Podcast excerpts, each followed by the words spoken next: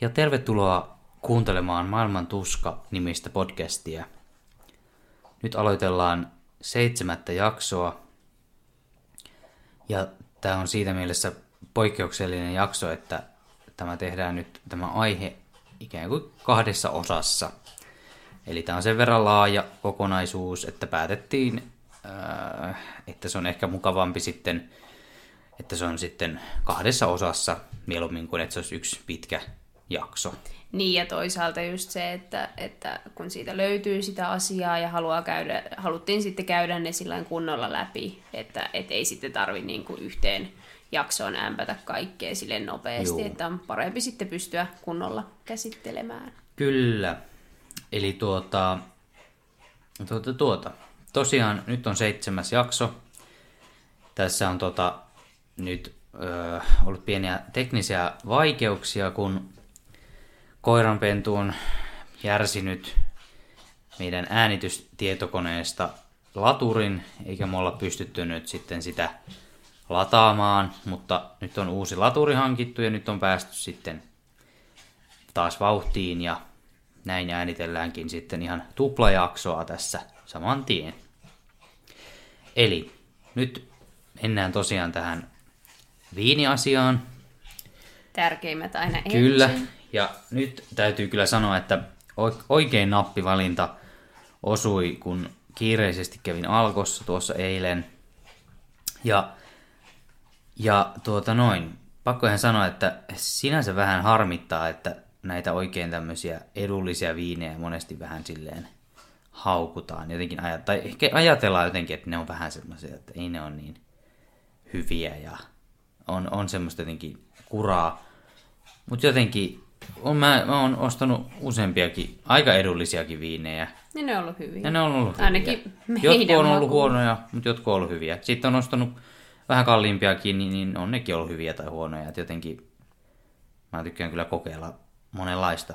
Mutta tämä on tosiaan ää, hyvin edullinen viini ja mun mielestä oikein hyvän makuinen ja tämä on ulkonäöltäänkin jotenkin tosi viehättävä. Eli tästä tulee taas kuvaa tosiaan sinne Instaan taas. Eli tällainen viini kuin Hannibal niminen ja espanjalainen punaviini. Oikein tämmöinen makea ja täällä takana oikeastaan lukeekin, että parhaiten sopii ää, pastan ja pizzan kanssa, mutta tota, meillä nyt tässä on ihan vaan tämä viini ja oikein hyvin kyllä menee Joo. alas ihan itsenäänkin, kyllä. että on kyllä tosi hyvän maku. Joo, ja tosi jotenkin täyteläinen ja siitä jotenkin tosi kiva. Joo, ja makea. Selkeästi ehkä sanoisin, että makein punaviini, mitä mä oon juonut. Toki Joo. se tuossa ihan mainitaankin, että, että oikein on makea mm. viini. Mutta nyt päästään tosiaan tämän jakson pariin. Ja tänään on, ää, ja myös seuraavassa jaksossa on aiheena tällainen Suomea monta vuotta kiinnostanut ja puhututtanut aihe, joka on siis liippaa tällaista true crime-osastoa. Mm, mutta mysteeriksi jäänyt. Mysteeriksi jäänyt. Ja katsotaan jääkö tulevaisuudessakin. Eli Jukka S. Lahden surma. Joo, eli aletaan nyt ensin puhuun vähän tämän tapauksen taustoista. Eli Tämä on tosiaan semmoinen tapaus, mikä on, on hyvin, hyvin tunnettu Suomessa. Ja me molemmat ollaan oltu lapsia silloin, kun tämä on tapahtunut, eli 2006 vuonna, mutta mm. silti on jäänyt kyllä tosi hyvin mieliin esimer- mieleen esimerkiksi äh, iltalehtien kansista Joo, ja tämmöiset niin kuin, on, on, on kyllä muistikuva tästä. On vahvasti kyllä. Ja tosiaan tässä tämä uhri eli Jukka S. Lahti, oli 51-vuotias sosiaalipsykologi. Ja hän tosiaan asui perheensä kanssa omakotitalossa. Hän oli siis neljän lapsen isä ja hänen puolisonsa oli siis Anneli Auer. Ja tämä Lahti tapasi tämän vaimonsa Anneli Auerin, kun he molemmat työskentelivät työvoivatoimistossa yhtä aikaa. Ja Tällöin tapaamishetkellä he ovat molemmat olleet tahoillaan suhteissa, eli, eli ovat siis molemmat olleet varattuja. Lahti oli ihan naimisissa ja Auer oli avoliitossa. Ja vaikka he molemmat olivat tosiaan su- suhteissa, niin he alkoivat sitten seurustella kesällä 1996. Ja sitten Auer tuli raskaaksi syksyllä. He kuitenkin päättivät, että jatkavat näitä aikaisempia suhteitaan, ja Auerin aviomies, äh, anteeksi, avomies taas tunnusti tämän lapsen omakseen. Eli, eli jatkoivat siis näitä, näitä suhteitaan. No sitten kuitenkin jotenkin he vetivät toisiaan puoleensa ja helmikuussa 1998 tämä Auer sitten muutti kuitenkin tämän Lahden luo. Ja siitä asti he siis asuivat yhdessä ja he saivat vielä kolme yhteistä lasta. Ö, alun perin he asuivat Turussa, sitten Raisiossa ja ö, Ulvilaan he muuttivat omakotitaloon vuonna 2002. Ja siellä he asuivat tähän, tähän Jukan kuolemaan asti sitten. Ja ö, tätä, tämän parin on kuvattu eläneen melko tämmöistä rauhallista ja aika tavallista elämää. He viihtyivät ilmeisesti paljon kotona ja he, heillä ei käynyt paljon vieraita, että olivat aika semmoisia niin kuin perheen kesken viihtyviä, viihtyviä ihmisiä. Ja he tykkäsivät matkustella ihan perheenä, että monissa lähteissä mainittiin, että he ihan pari kertaa vuodessa käyvät ulkomailla – ja tämä Lahti tosiaan työskenteli henkilöstön kehittämispäällikkönä. Mediassa on välillä annettu ymmärtää, että Lahti olisi ollut mukana irtisanomisissa tässä yrityksessä, tai että hän olisi jopa päättänyt, että ketä irtisanotaan. Eli on mietitty, olisiko sieltä kannalta sitten voinut olla jotain katkeruutta, esimerkiksi ilmassa potkuja, jos joku oli saanut ja näin, mutta Kuitenkin sitten nykyään on vahvistettu sieltä kyseiseltä työpaikalta, että Lahden työnkuvaan ei kuulunut päättää, ketä irtisanotaan tai oikeastaan olla edes millään tavalla mukana näissä irtisanomisissa. Sitten voitaisiin puhua vähän tästä Jukan puolisosta Annelista, eli Anneli Auerista. Annelihan on ollut äh, tietenkin mediassa esillä aivan valtavasti muutenkin kaikesta siitä, mistä tullaan kertomaan tässä myöhemmin. Ja hänestä on löytynyt myös paljon ihan niin kuin lapsuudesta ja nuoruudestakin sitten tietoa enemmän toki kuin Jukasta. Että tuota, voitaisiin aloittaa vaikka sillä, että Annelihan oli 10 vuotta nuorempi kuin Jukka. Ja Annelin koko nimi oli, tai siis on edelleen todennäköisesti Anneli Orvokki Auer, ja hän on syntynyt Kaanassa maaliskuussa 1965 perheen esikoiseksi. Ennen näiden lasten kouluikään Auerit asettui asumaan Turkuun, ja Annelin kouluajoista on löytynyt sellaista tietoa, että, että hän oli koulussa vähän sellainen, että ei niin erottunut joukosta, pukeutui farkkuihin ja oli hyvin semmoinen samankaltainen kuin monet muut – hän oli hoikka ja monen, kuulemma monen pojan mielestä hyvin, hyvän näköinen myös. Auer oli hyvä oppilas kaikissa aineissa ja aivan erityisen hyvä myös sitten kielissä, mutta hyvin hiljainen opiskelija. Ja koulussa hänet on kuvattu hyvin yksinäiseksi ja ylioppilaskirjoituksissa hän on saanut viisi laudaattoria. Sitten lukion jälkeen Anneli vähän etsiskeli omaa alaa ja ei oikein tiennyt, että mihinkä sitä sitten lähtisi, niin sitten hän päätti, että hän lähti Turun yliopistoon opiskelemaan ruotsia ja englantia ja sitten sosiologiaa. Ja sitten neljä vuotta kirjoitusten jälkeen Auer aloitti opinnot Turun kauppakorkeakoulussa.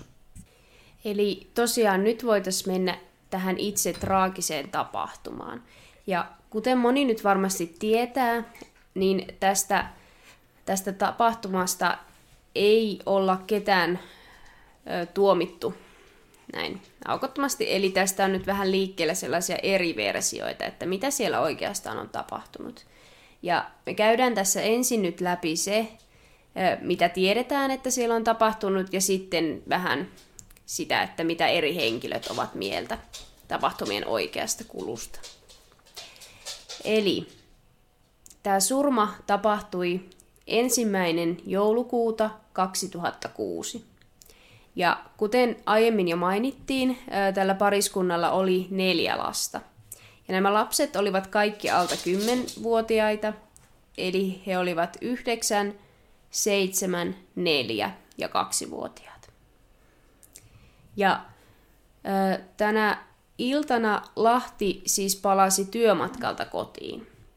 Ja seuraava tällainen absoluuttinen totuus, mitä me tiedämme, on, että hänen vaimonsa Anneli Auer soitti hätäkeskukseen kello 2.43 yöllä ja kertoi, että tuntematon mies oli murtautunut heidän talonsa, tänne talo, heidän talonsa ja surmanneen hänen miehensä Jukka S. Lahden.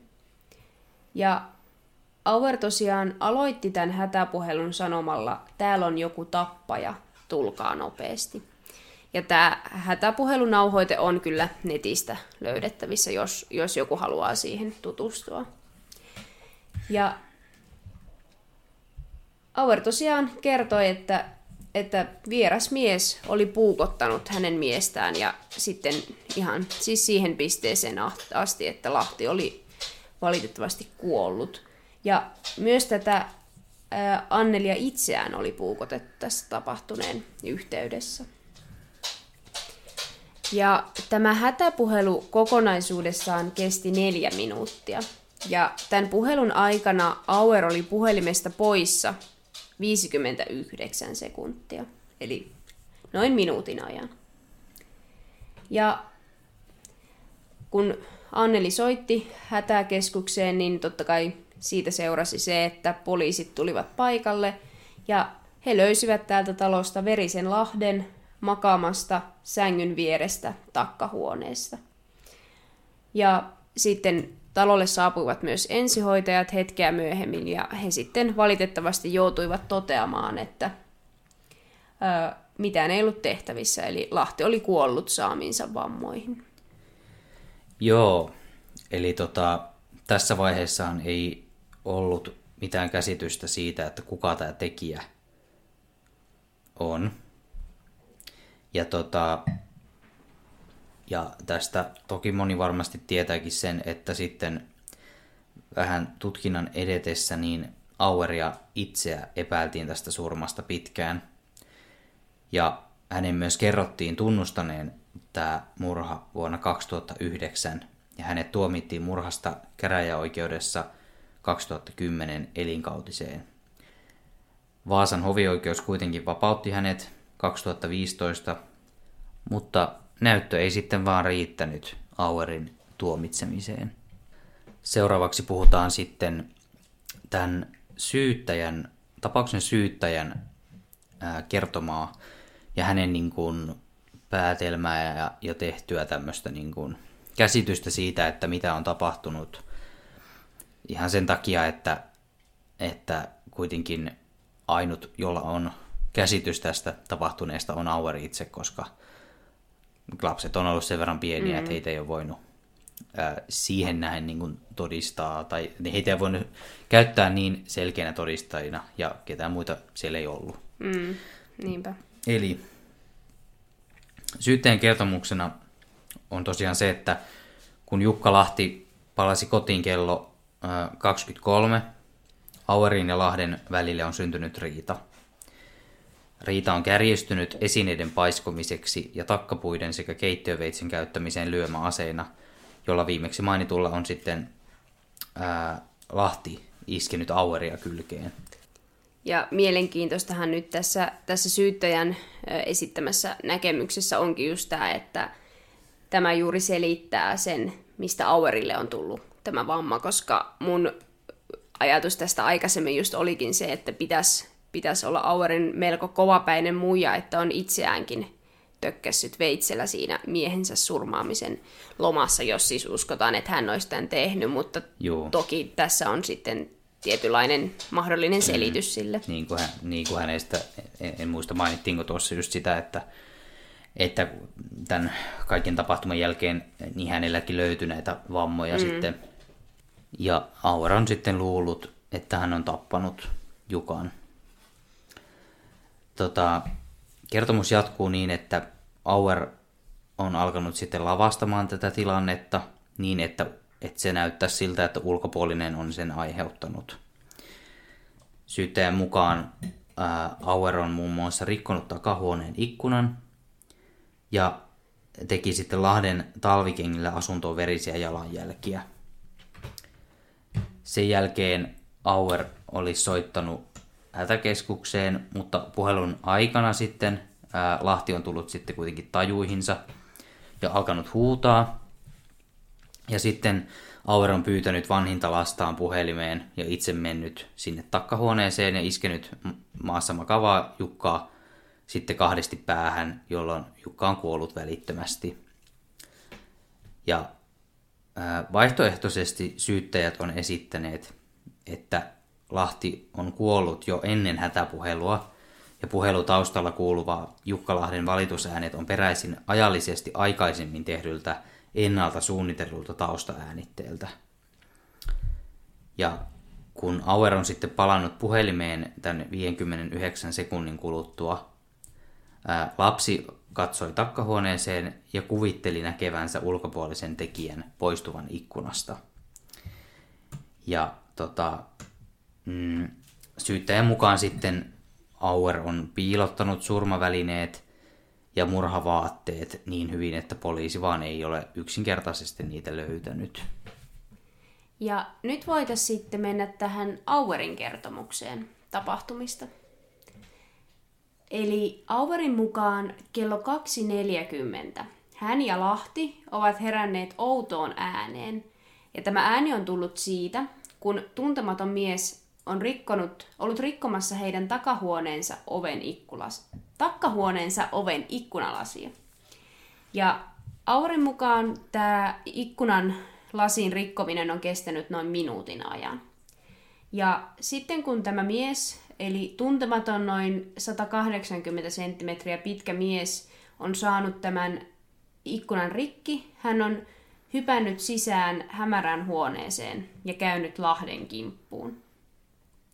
Eli äh, ilmiselvästi tässä sitten äh, Auer siis on, Auerin kertomuksessa hän ja Lahti on sitten lähtenyt katsomaan, että mikä, mm, mikä tämä äänen aiheuttaja on sitten ollut ja sitten he ovat nähneet tämän miehen tuolla heidän takkahuoneessaan.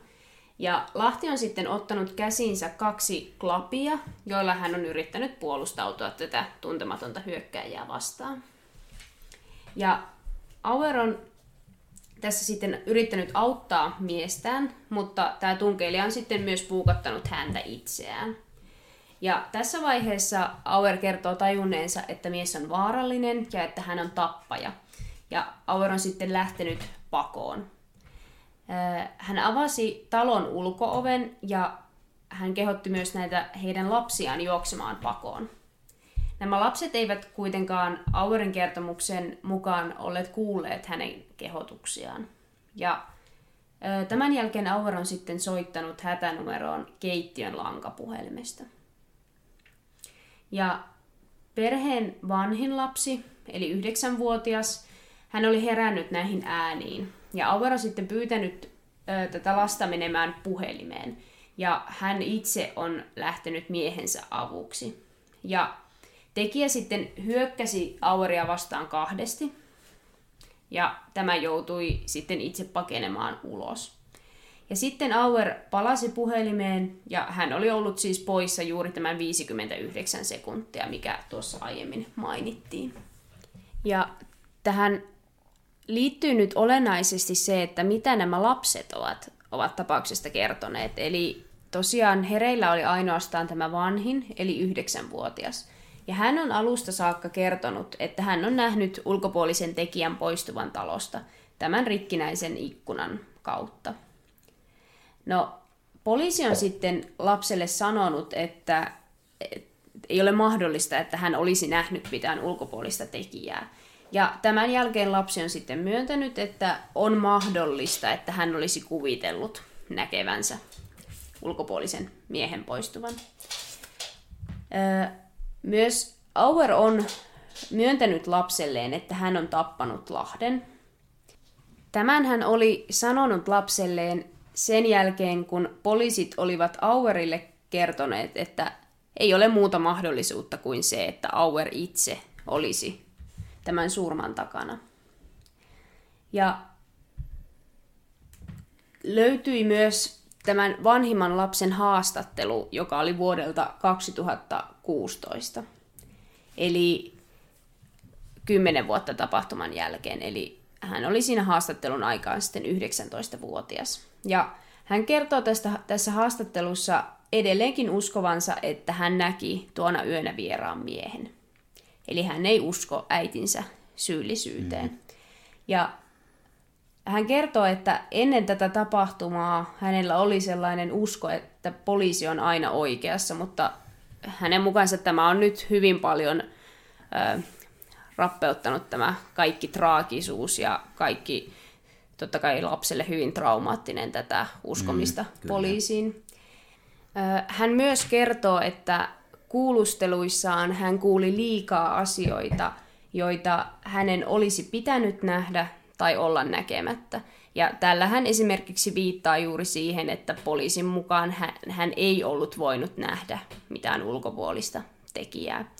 Ja kuitenkin tässä täytyy tosiaan ottaa huomioon, että kyseessä on yhdeksänvuotias lapsi, eli todella pieni, ja tämmöiset tapahtumat nyt ihan niin kuin järjenmukaisesti on lapsen psyykkeelle todella traumaattisia, niin on ihan ymmärrettävää, että, että tämmöiset kuulustelutilanteet on lapselle ollut varmasti todella ahdistavia ja vaikeita.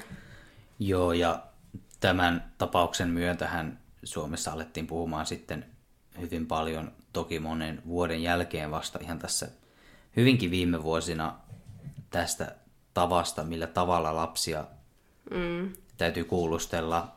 Ää, hyvin paljon puhutaan siitä toki vähän myöhemmin vielä lisää, mutta paljonhan tämän tapauksen tutkimisessa on käytetty hyvinkin johdattelevaa kuulostelutyyliä. Mm, ja vähän kyseenalaisia. Niin, lasten kohdalla mm. erityisesti. Niinpä. Ja just se, että jos nyt puhutaan siitä, että lapselle on sanottu, että ei ole mahdollista, että olet näin nähnyt, mm. vaikka, vaikka eihän poliisi voi sitä tietää. Mm, ei Et kun mietitään kuulustelutilannetta, siinä ei ole vielä annettu mitään tuomiota, ei, ei ole mitenkään niin kuin saatu vahvistettua mm. sitä, että kuka on syyllinen, niin se on todella johdattelevaa sanoa, että et ole voinut nähdä sitä. Vaikka on totta kai mahdollista, että noin nuori lapsi traumaattisessa tilanteessa jotenkin oikeasti näkee jotain, mikä ei ehkä ole totta, tai kehittää mm. myöhemmin sellaisen muiston, että se on totta kai ihan mahdollista, mutta ajatuksena se, että sanotaan se heti kättelyssä, mm. niin se tuntuu aika ehdottomalta. Ja Joo. vähän siltä, että poliisilla on ollut tietty agenda tässä. Psyykkisesti hyvinkin monisäikeinen asia mm. ja ei ole niin kuin helposti selvitettävissä tai selitettävissä, mm. etenkin lapsen psyykkeestä kun puhutaan. Niinpä. Ja tässä tosiaan on tosi mielenkiintoista käsitellä näitä kahta hyvinkin paljon toisistaan poikkeavaa näkemystä, että, että mitä tuolla tosiaan on tapahtunut, koska ää, tavallaan tämä syyttäjän kertomushan on ehkä tietyllä tapaa tavallisempi, eli perheriita ja sen eskaloituminen se sinällään tuntuu ehkä helpommalta selitykseltä, koska sellaista mm. tapahtuu valitettavan paljon – ja, mutta kumpikin selitys toisaalta on ihan mahdollinen, mm. mutta totta kai ajatus siitä, että vieras tulee yhtäkkiä asuntoon ja poistuu melkein jälkeä jättämättä on, on niin kuin ehkä vaikeampi käsittää, mutta tässä on tosi vaikea tietenkään sanoa, mikä on totta, koska myöskään oikeuslaitos ei ole pystynyt sitä päättelemään. Tässä oli nyt tosiaan tämä ensimmäinen osa tästä seitsemännestä jaksosta. Ideana oli tosiaan ekassa osassa käsitellä itse tätä tapahtumaa, henkilöitä ja eri ää, niin kuin, eri ihmis, eri tästä. ihmisten näkemyksiä ja kertomuksia ja näin. Ja tota, tosiaan tuossa toisessa jaksossa puhutaan sitten tapauksen tutkimuksista ää, ja oikeudenkäynnistä, spekuloineista, mitä liittyy tähän aiheeseen. Eli voitaisiin nyt sanoa, että tämä jakso oli tässä. Kiitos kun olit mukana ja toivottavasti palaat myös jatkossa meidän pariin. Tosiaan podcastia voit seurata Instagramissa. Meillä voi lähettää Instagramissa viestiä, sähköpostilla viestiä, esimerkiksi jaksoehdotuksia, mutta ihan palautetta. Palautetta on kiva aina Joo. kuulla. Sekä jos jotain positiivista, niin kiva jos kerrotte ja myös rakentavaa kritiikkiä otetaan Joo, totta kai kyllä. vastaan. Eli kiitos seurasta ja ensi jaksoon sitten vaan. Heippa! Moi moi!